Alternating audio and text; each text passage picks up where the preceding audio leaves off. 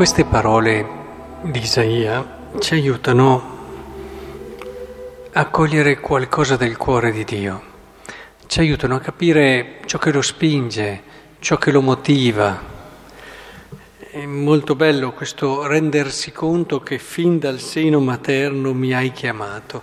Certo, lui in questi giorni ce ne rendiamo conto più che mai, eh, siamo il centro del suo mondo. Eh, come per un genitore può essere un figlio, eccetera, questo non è proprio come Dio, ma aiuta a capire. Noi siamo il centro del suo mondo, questo non gli impedisce il fatto che ce ne siano altri, che, però con lui si può, con Dio si può. E, e non siamo venuti al mondo a caso, siamo venuti al mondo perché lui ha un pensiero chiaro su di noi un pensiero preciso e, e, ci ha chiamato fin dal grembo di mia madre, ha pronunciato il mio nome e poi spiega un po' il tutto della sua vocazione. Ma oggi in particolare vorrei sottolineare questo aspetto che ci spiega perché ci succedono tante cose nella nostra vita.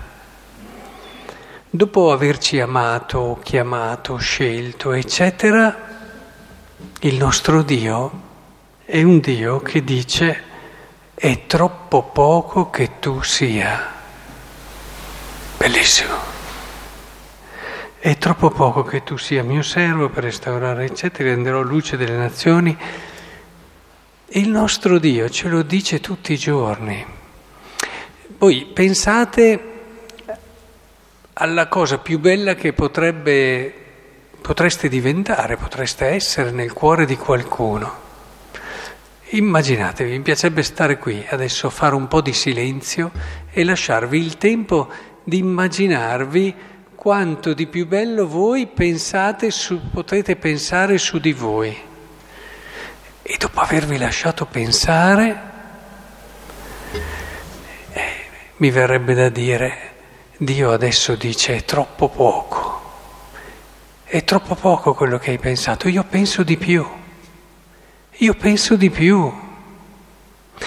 In questi giorni quello che Dio ci vuol far capire è che le cose più belle che possiamo immaginare sono ancora troppo poco per Lui. Lui pensa di più per noi.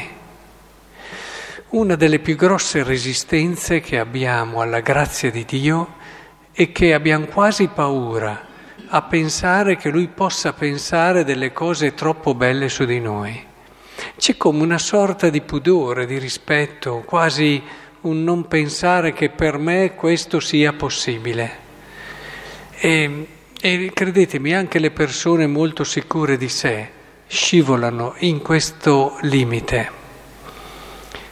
Ecco, oggi la parola di Dio nel farci vedere il cammino, la vocazione di Isaia, ci fa capire come agisce il cuore di Dio. Sì, il cuore di Dio va oltre quello che noi abbiamo immaginato. Io ho pensato che potrei essere questo, questo. No, è troppo poco per te. È bellissimo questo, perché se avessimo davvero, dico il coraggio, perché non mi viene un'altra parola, di aprire il nostro cuore, la nostra mente a quello che Dio ha pensato per noi, ah, non ci fermerebbe più nessuno.